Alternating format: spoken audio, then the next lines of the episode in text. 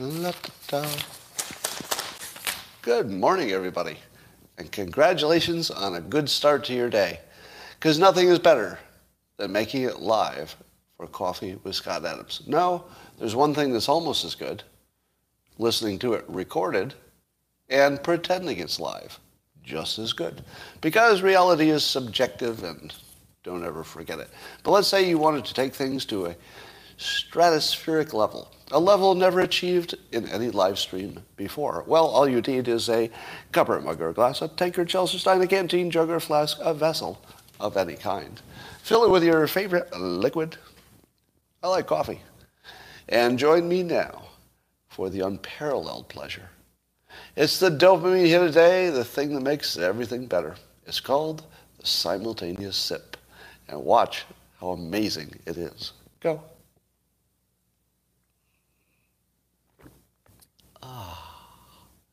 Yeah.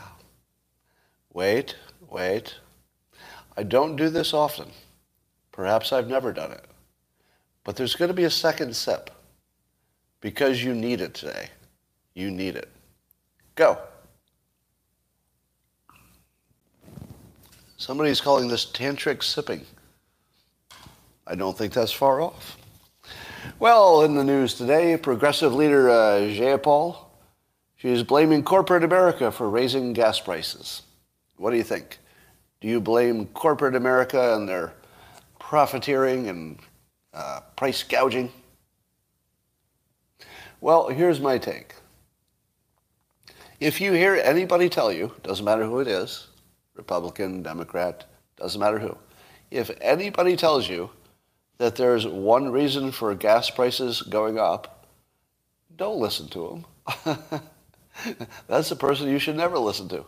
You should not be allowed to talk in public if you think that gas prices went up for the one reason. There's more than one reason.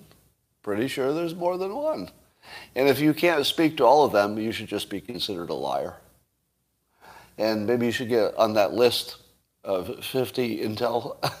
well, we'll talk about the 50 Intel liars in a moment. All right. Um, so, let's see. Uh, so, things that cause gas prices to change. You got the war in Ukraine. You've got the uncertainty, which is partly because of that. You've got the, uh, uh, the, the, problems with the supply chain. You've got the uh, Biden administration tightening up on what we can do domestically. Um, and you've got uh, you know green energy forces forever making nuclear less attractive up until now. So basically, almost everything is wrong. Essentially, uh, everything. Let me let me speak to the comment I'm saying. Somebody is saying that it all comes down to supply and demand. In economics, generally speaking, price comes down to supply and demand. No, it doesn't. Is anybody who actually has a degree in economics believe that this is supply and demand happening here? Let me, let me ask you this. Anybody who has a degree in economics, you have to have a degree for just this question. If you have a degree in economics, do you think the price of oil and gas is being caused by supply and demand? No, it's not. It's not. Not in the short run. In the long run, in the long run, supply and demand, yes. Not in the short run. In the short run, all, all kinds of reasons change prices. In the short run, somebody's going to say, I will gouge you because in the short run, I have no competition. Right? So, I mean, that is, I guess that's supply and demand. But, in the, but you have a psychology working and a lack of information. So what you're really seeing is a lack of information, not a supply problem. So if you have uncertainty about supply, that's just, that, that acts the same as a lack of supply. Did that make sense? If you have uncertainty, psychological uncertainty about future supply, it affects the price without the actual supply changing. Do you understand that? Now, in, in most, if not almost all cases, the psychology of what's going to happen matches the actuality, right? So lots of times the psychology and the actual thing move together. But with the short term and the fog of war and, and so many big variables in motion at the same time, from pandemic to supply chains to Ukraine to God knows what, it is uncertainty, largely, that's driving prices. Is there anybody with a, an economics degree who would disagree with my statement that of course supply and demand matters in the long run? Of course. That's the main thing in the long run. but in the short run, it's psychology. Any, anybody want to disagree? Did, yeah, I think everybody with an economics degree just agreed with me, I think. So, so as soon as you think it's supply and demand, you're, you're a little bit lost. You'd be a little bit lost if you think that's all that's going on. There's a whole bunch of stuff going on, but it's mostly psychological, um, which could become real. I mean, if, if people's uh, guesses about the future are right, then, then it becomes real, but they are guesses. All right, I'm going to teach you how to evaluate studies because there, um, there's a new study on and I, I, hate to go back to this, but it's just a little mop up. I, I swear I'll make it short. There's a new biggest and best study on ivermectin that says it has no impact at all. How does that make you feel? now, I'll talk about the flaws in a moment. I'm not going to ignore the flaws. Um, but how does it make you feel? I'm, I'm looking at your comments now, and we'll talk about those. The comments are who funded it? Uh, they didn't include uh, zinc. Uh, was the protocol right? We'll talk about that. All right, let me teach you how to determine if a study is correct or not, because the, it's also true, if you didn't know this, that um, the hydroxychloroquine studies largely stopped in 2020 uh, because there was one big data set that said it wasn't working, and then everybody stopped their, their tests. But here's, here's how to tell if any studies are effective. Now, you're probably saying to yourself, well, if it's a peer-reviewed study, I'm going to believe it. But we don't really live in a world where you can believe a peer-reviewed study. so I'm going to teach you how to determine if a study is credible. It's very simple. Does the study agree with my opinion that I've already stated? If yes, we call that a gold standard kind of a study. If, if the new study disagrees with my prior opinion, uh, that's an example of a, a, flawed study. So studies that disagree with you have uh, methodological problems, which we'll discuss. So uh, if you use this guide, I don't think it's ever it's ever failed. You know, there's some kinds of rules of thumb I give you, where the rule of thumb is you know 90% of the time it works, but you have to watch out for that 10%. This isn't like this. This is one of the few standards or rules that works every time. In fact, I've lived a long time. I've never seen this not work. This has worked every time. And if you don't believe me, just ask anybody who's evaluating any study. Anybody who evaluates any study will agree that this standard works. It works every time. So, when you're looking at the ivermectin study, um, you might have said something like this Scott, no one ever claimed that ivermectin worked alone. You have to put the ivermectin with the other early treatment things to get an impact. Scott, Scott, Scott, have you never heard of an AIDS cocktail? It's the combination of things that make them work. It's not, it's not the one thing by itself, Scott. No, no. So that's one of the complaints. Um, someone said it's not peer reviewed. It's not peer reviewed. It's only been submitted for peer review. That means something. Do you know how much more credibility it will get if it gets peer reviewed and passes? You know, what, what would be the extra credibility from something that's submitted versus peer reviewed? What's the extra bump you get after the peer review? Fucking zero. All right. If you haven't been paying attention, let me inform you that the peer review should add something. It should. I mean, on paper, it makes sense, right? In reality, nothing. so if your complaint is that it's not peer reviewed, you imagine the peer review adds something. It should. Like, logically, it should. But in the real world, I don't think it actually does.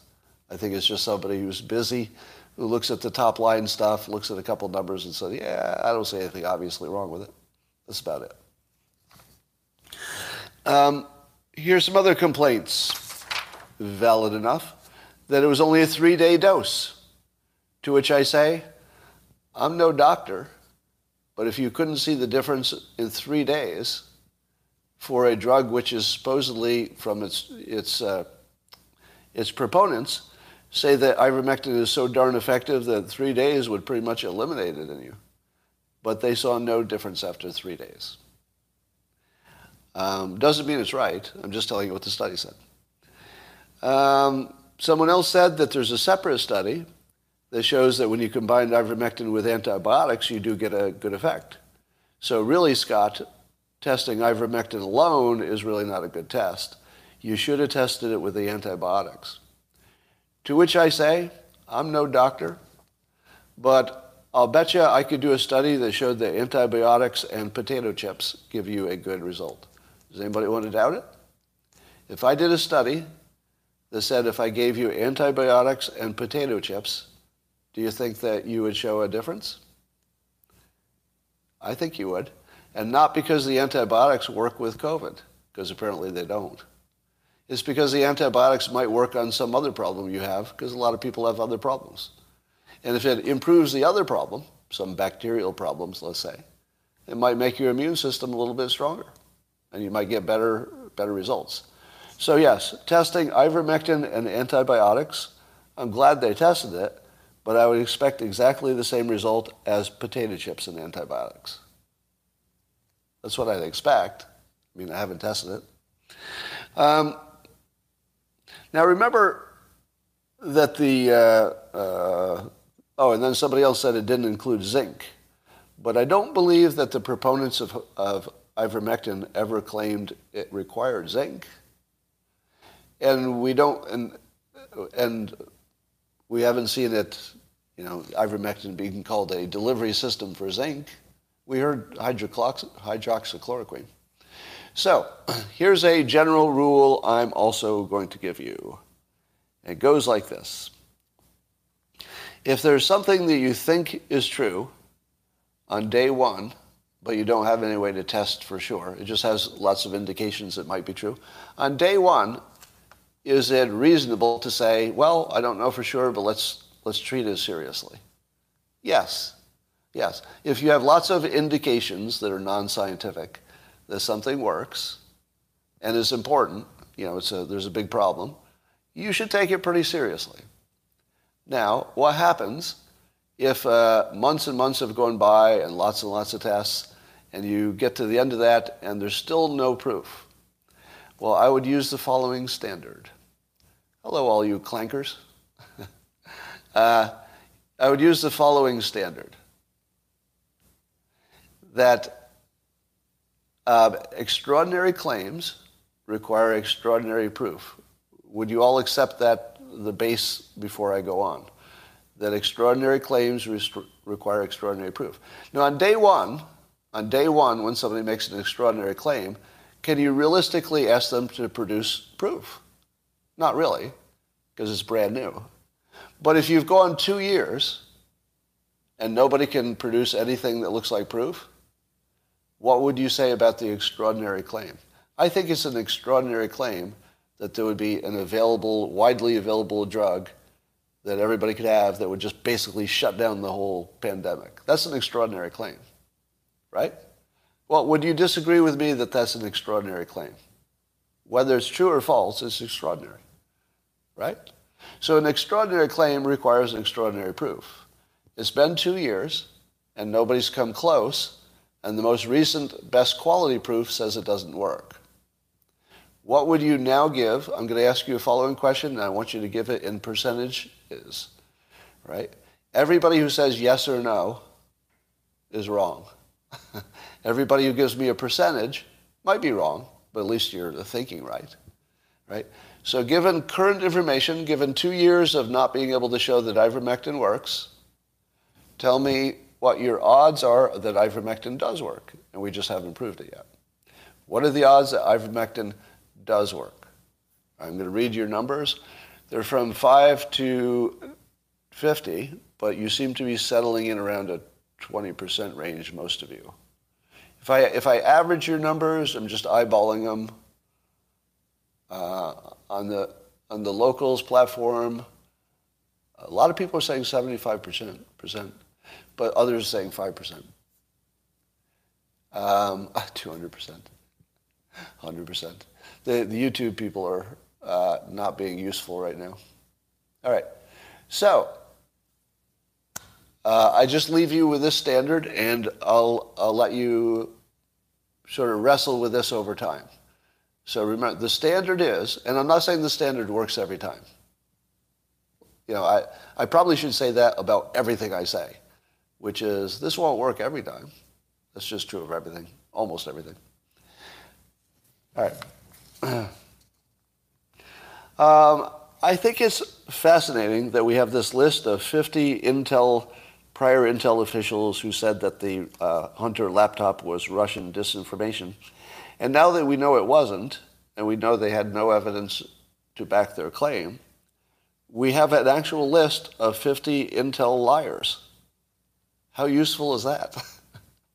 you know, usually you're wondering like who to trust, but how useful is it that we have an actual list of 50 people who put their name on a list to prove beyond a shadow of a doubt that they will lie to you in public about the most important things?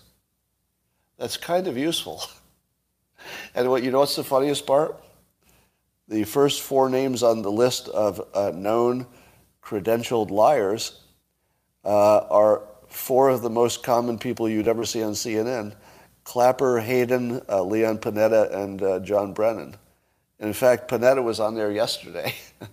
CNN had Leon Panetta on there right after he had been proven on a list of 50 uh, documented gigantic liars. And remember that the Hunter Biden laptop lie is a special kind of lie because it's so bold. It's so bold. You can't really, I don't think you can wonder whether they were just wrong. Can you? Does anybody think, oh, they were just, they had an opinion and they were just wrong? Does anybody believe that? That's, that would be pretty hard to believe. I suppose anything's possible. There are 50 people. There, there's somebody on that list of 50 who, who just believed it, they were right. But it seems very unlikely that the top four, Clapper, Hayden, Panetta, and Brennan, do you, th- do you think the top four didn't know it was real? Really? Really? They, they didn't know it was real? Really? they knew it was real, of course. And they just lied to the public. So it is just so, oh my God, it's just so ballsy for CNN to put one of the people on that list ever on the air again. How does John Brennan ever get on the air again? These are, these are literally, at least these top four guys, correct me if I'm wrong, but these are the Russia collusion liars, aren't they? Aren't they the same liars who said Russia collusion was totally real? How many times do the same people have to lie to us, get caught, in a way that's you know unambiguously you've proven that they lied. Um, this is really bad stuff. Compare this kind of lie to anything Trump ever lied about. Do you see the difference? When Trump, uh, quote, lies, and often it's in the form of hyperbole, it's a little bit transparent, isn't it? Like if, if you see Trump talking about uh, you can't watch television because your windmill isn't isn't turning. you, is there any is there any actual lie there? Well, yes, yes. There, there's a lie in the sense that clearly Trump knows that the TV doesn't go off when the wind stops blowing. I mean, not literally. I mean, he knows that. So yeah, yeah, you could say that was a lie, or you could say it's hyperbole, or yeah, you could say it's just a joke. But I don't think that, um, I really don't think that Trump's lies have the quality that these lies do. These lies were a genuine attempt to bamboozle the country on something that really mattered. I, do, I can't think of an example of a Trump lie that had weight. Let's see if you can. And by the way, I'm, I'm just spitballing here because there might be an example. I don't know. Is there an example of a Trump lie, that's documented as a lie, as, as well documented as these are, and also was important to the country, like it actually mattered? Uh, somebody's saying that Trump didn't lie, he exaggerated. I, I think, you know, 80% of it is sales and hyperbole and exaggeration, yes. Um, the stolen election. This, Trump is not lying about the stolen election. It's a belief. And is that different than the 50 Intel people who said they, they are sure that uh, the, the, laptop was disinformation? Maybe it's not that different. Because in, in a sense, the 50 Intel people were saying it's their opinion, but they didn't really present it like opinion, did they? I know, it does seem different. Here's why it seems different. We do distinguish between experts and politicians. Am I right? If an expert says the election was stolen, or a lot of experts, you'd say, oh, that seems pretty serious. If a politician says an election was stolen, you don't give that too much weight, do you? I think it's different. So I would say that the, you know, if you just say lies are lies, and I, I can see why somebody would have that philosophy. But if you just say all lies are equal, I don't think you're understanding the situation correctly. These 50 Intel people lied in a way that's, I, I mean, it's just jaw-droppingly, outrageously dangerous to have people like this have any impact on the country. Whereas uh, Trump was more entertaining. You know, his, his lies usually were funny, and they made a point. you know, it's a, it's a whole different standard. So Russia fired a hypersonic missile. I was not fully aware of how good their hypersonic stuff is. So the Russian military equipment seems to be poorly maintained and maybe not the best stuff. But I guess they have actually some advantages in hypersonic missiles. So they've got these, these hypersonic missiles that you can't see until it's too late, and they're way too fast to stop basically they're invulnerable. So they have a missile that, if it wants to carry a nuclear warhead, it's going to get you. Right? Now, so you've got mutually assured destruction, and, and Russia used it to take out some arms, alleged arms bunker or something in Ukraine. But there's a little bit of a disagreement about whether Russia was just proving they have the weapon and could have done the same attack with lesser weapons, or uh, did they actually need that weapon because it was a bunker? So I saw one expert say, yeah, they probably thought they needed that weapon because it was a bunker and the hypersonic missile has enough kinetic energy to penetrate it. So you have to penetrate it before you blow up or it's not that good. Maybe. I don't know. Uh, I'm not so sure that a uh, you know, mother of all bomb kind of bomb wouldn't take in a bunker. I think it would. I don't know. I think it would. Can somebody answer that question?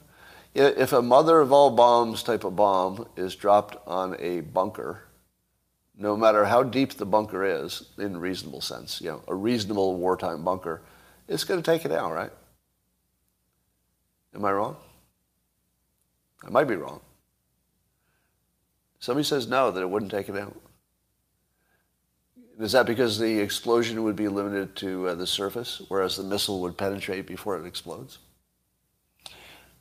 They're called, uh, well, we do have bunker busting bombs, yes. I assume Russia has those. All right, so that's an open question. Um, what else we got here? So I told you about there was a long thread on Twitter that was excellent from Trent Telenko talking about uh, truck tire maintenance because he was, uh, he was somebody who did this kind of work in the U.S. military. And he was noting that the tires and the tire maintenance on the Russian equipment seems poor and that that was going to be a huge problem. Their, their equipment would be breaking down. Well, he's got a new, new thread.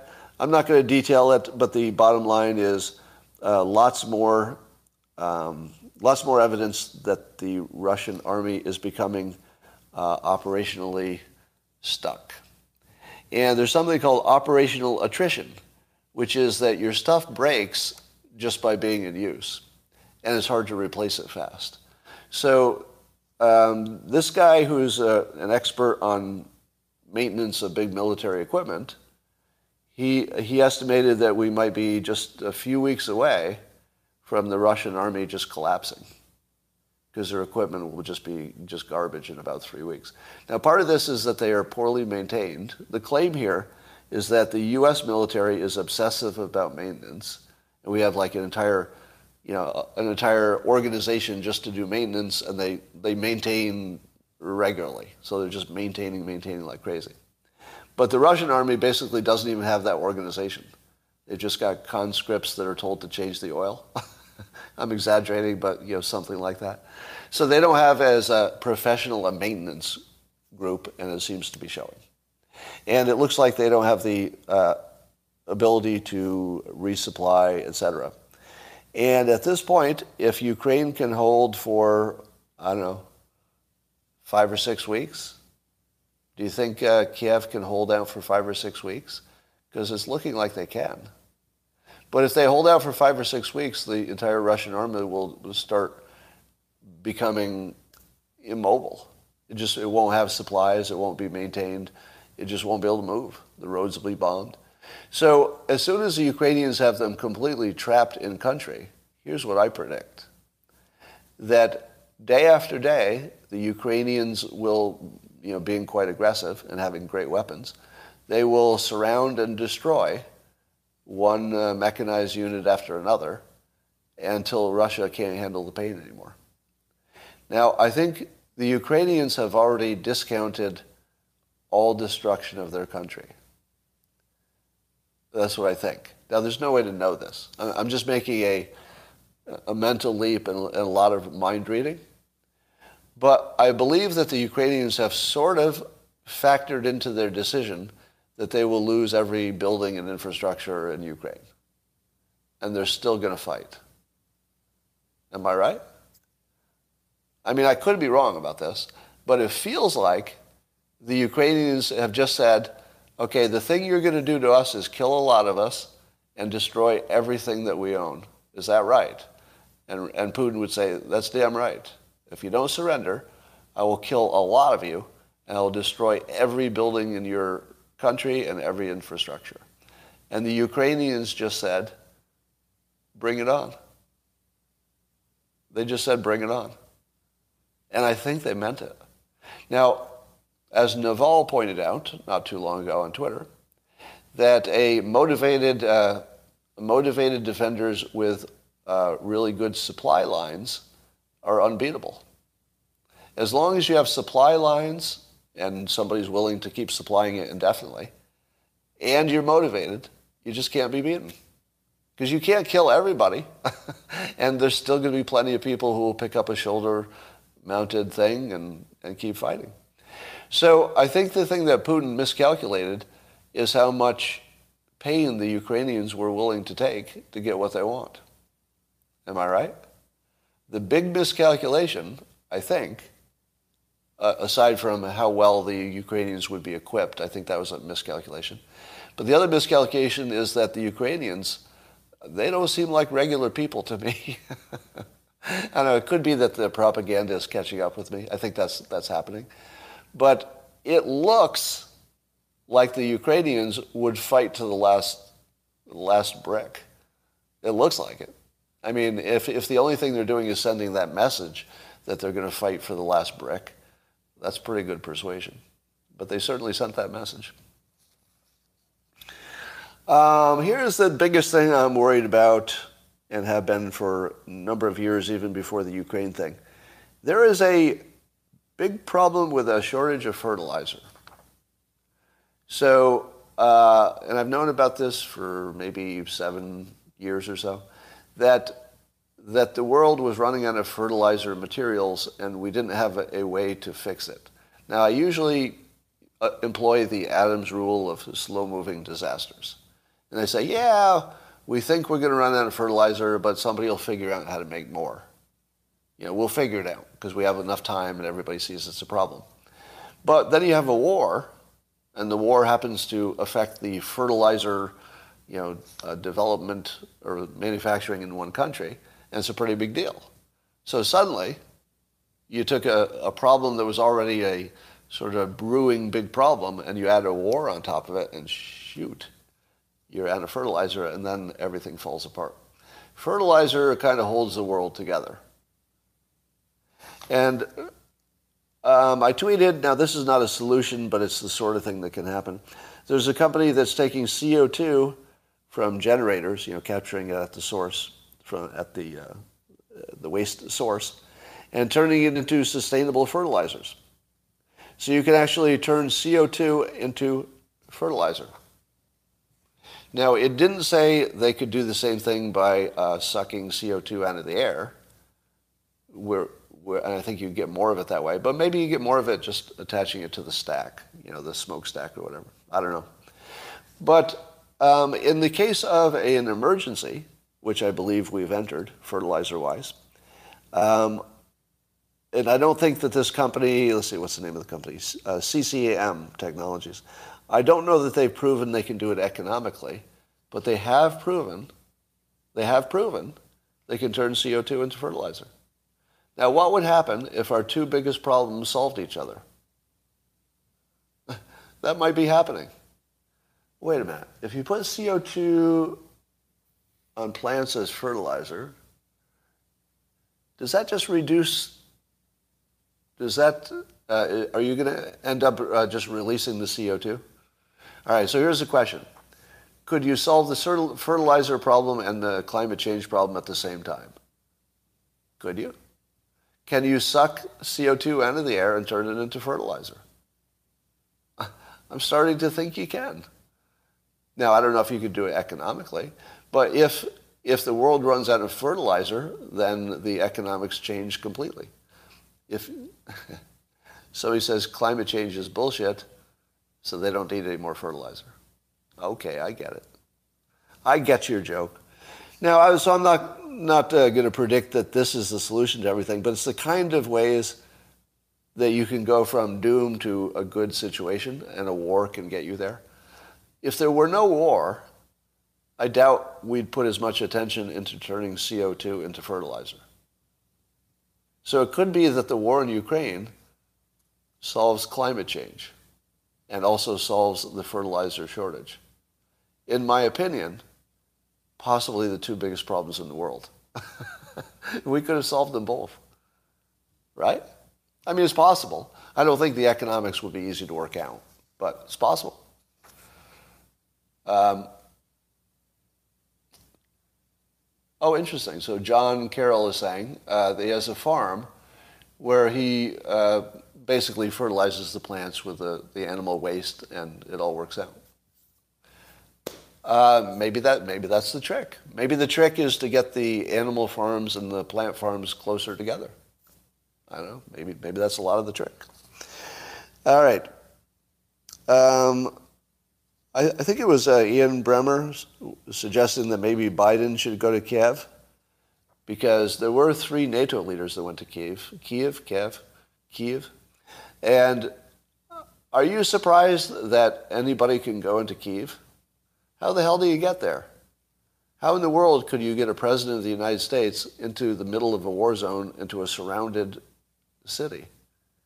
Fly, uh, you know, I get it, you fly. He's not going to walk. But uh, is that safe? And I, use a green screen, right? Um, I, here's my opinion. I do think Biden should go to Kiev, uh, but he's not the only one. Uh, I think Jussie Smollett should go to Kiev. Um, I think that uh, uh all of the criminals in Seattle should go to Kiev. I think I think there are actually lots of people I'd like to see to go to Kiev, but um, not anybody that we want to save. No, nobody that we want to save. But Biden, sure. You know, I'm starting to think that cyber war is uh, overrated. How could we be this far into the Russia-Ukraine situation and not seeing any serious cyber attacks? What's going on here? Is it possible that we're better at defending against cyber attacks than we thought? Maybe especially during a war. Maybe they watch it closer. Or is somebody holding out on the good stuff? Or are there um, cyber attacks that are working and we're not hearing about it? Now, I know that Anonymous, the hacker group Anonymous, um, has been doing a lot of denial of service attacks on Russia. But they had one notable uh, success. Some hacker or hackers hacked into a Russian TV network and put on a short video clip uh, that replaced the normal programming to tell people what's really happening in Ukraine. So somebody, a hacker, actually got control of like uh, I think it was 20 minutes of live airtime. How do you do that? So that sounds like something with an insider, doesn't it? I don't, I don't think you could do that without an insider.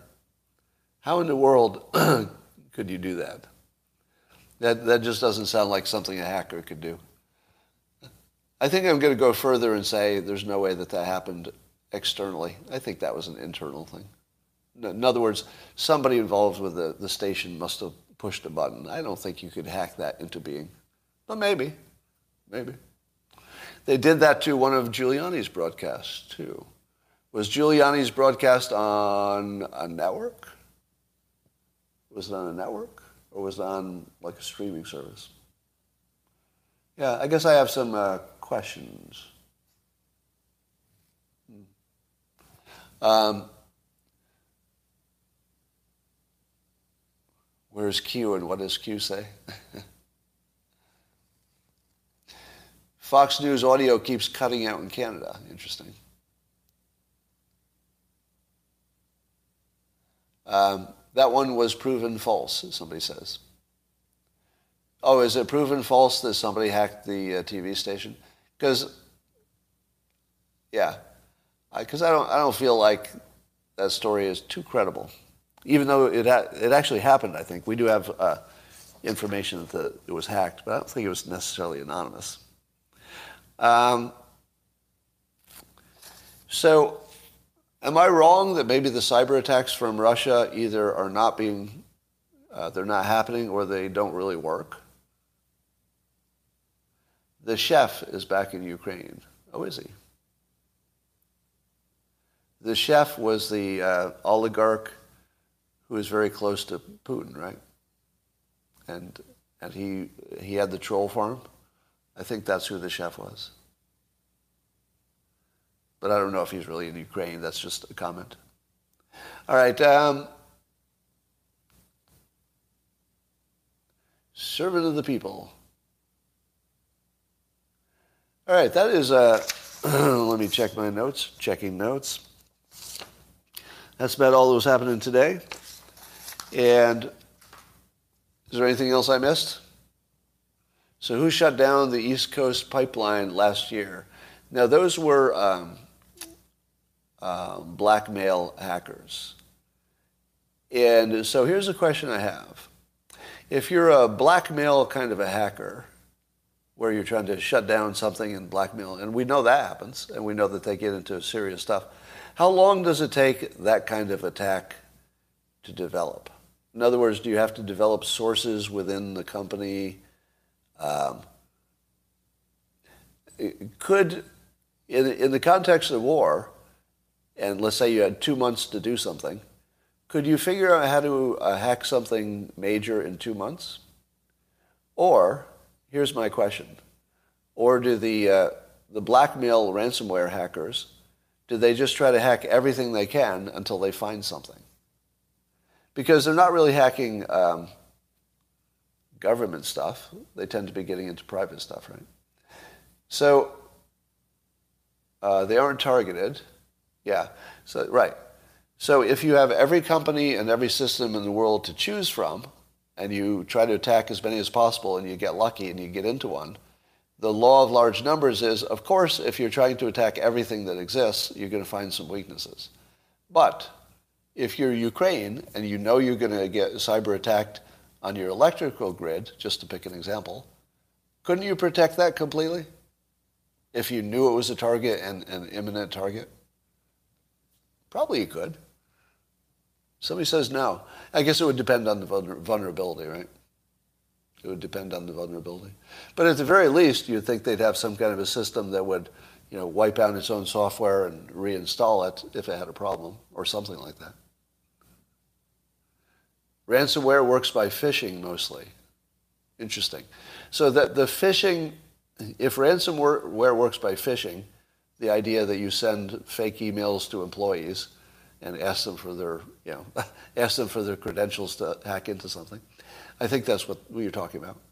Uh, that would that would require um, a length of time because you might not get that kind of thing on the first try. Might take you two tries. Uh, so it probably doesn't work so well in the context of war when you're working on one target and you're in a hurry. The, the phishing thing doesn't seem like that works fast. It worked on Podesta.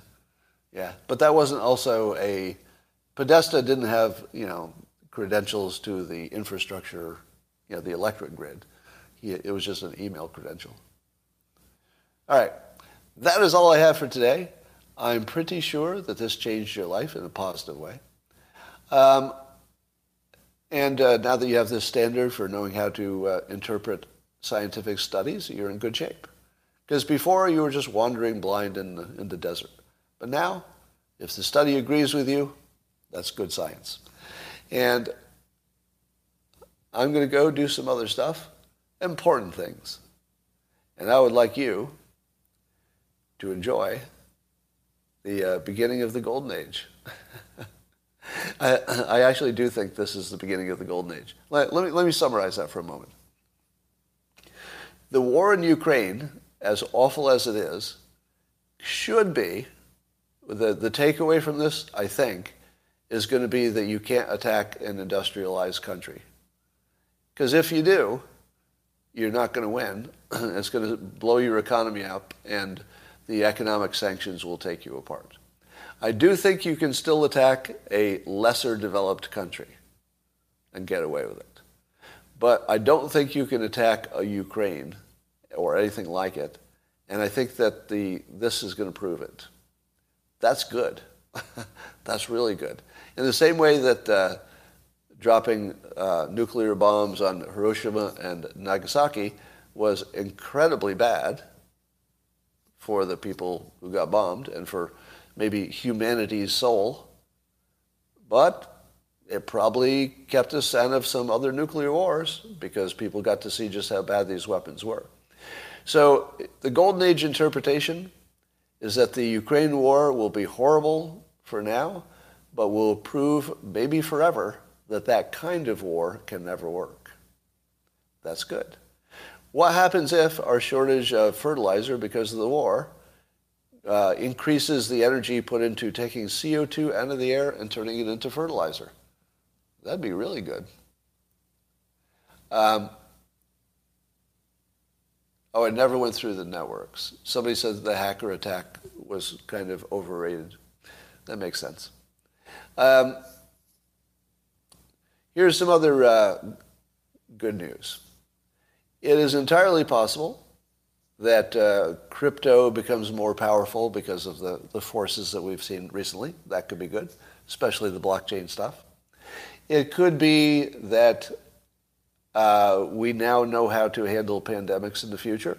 One of the biggest risks to humanity could be in much better shape now. That's good.